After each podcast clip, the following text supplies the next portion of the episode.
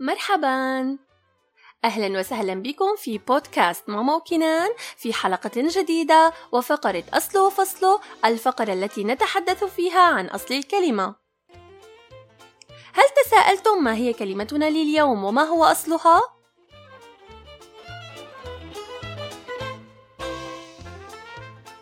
كلمتنا لليوم أعتقد أن أغلبكم يستخدمها الآن. كيف عرفتي وماذا تقصدين؟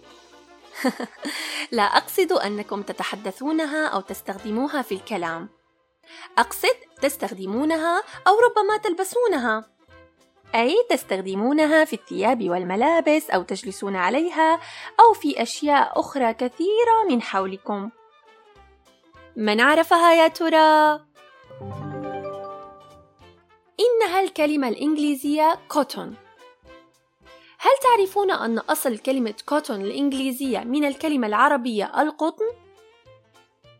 ظهرت كلمة cotton لأول مرة باللغة الإنجليزية في أواخر العصور الوسطى المشتقة من الفرنسية القديمة cotton والإيطالية القديمة أيضا المأخوذة بالأصل من اللغة العربية قطن التي اشتقت منها كلمة كوتون في كل لغات العالم وهناك معلومات تقول أن أصل القطن ليس من شبه الجزيرة العربية وليس من المعروف بالضبط الموطن الأصلي للقطن.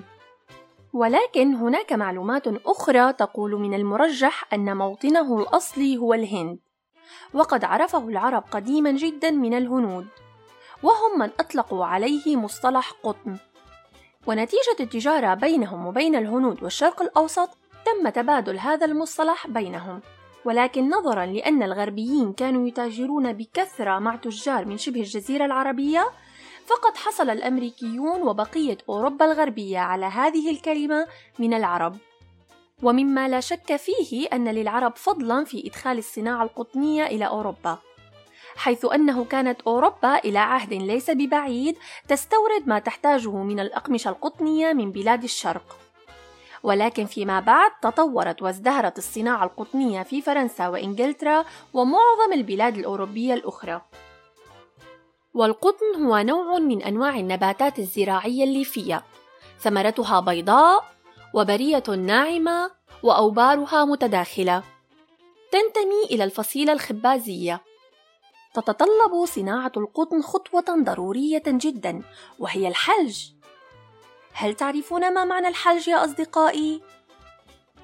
أي بعد قطف ثمرة القطن يجب حلجها وهو استخراج البذرة من الثمرة وفصلهم عن بعضهم ثم تعبأ هذه الثمار والألياف في أكياس وترسل إلى مصانع الغزل والنسيج فتصنع منها الأقمشة والخيوط والثياب والمفروشات وغيرها وتم اختراع أول ماكينة لحلج القطن بواسطة المخترع الأمريكي إيلاي ويتني عام 1793 وهي واحدة من الاختراعات الرئيسية التي أحدثت ثورة في صناعة القطنيات وحصل على براءة الاختراع عام 1794 أما بالنسبة للقطن العربي والبلدان العربية فتشتهر مصر بقطن ذو جودة عالية وشهرة تاريخية على مستوى العالم بالقطن وصناعة القطنيات. هذا ما كان في حلقتنا لليوم عن القطن. أتمنى أن تكون قد أعجبتكم هذه المعلومات، وإذا أعجبتكم شاركوها مع أصدقائكم. ولا تنسوا أن تطلبوا من ماما وبابا أن يتابعونا على صفحاتنا على الفيسبوك وتويتر والإنستغرام. إلى هنا أصدقائي وتنتهي حلقتنا لليوم. انتظروني في حلقة جديدة، إلى اللقاء، مع السلامة.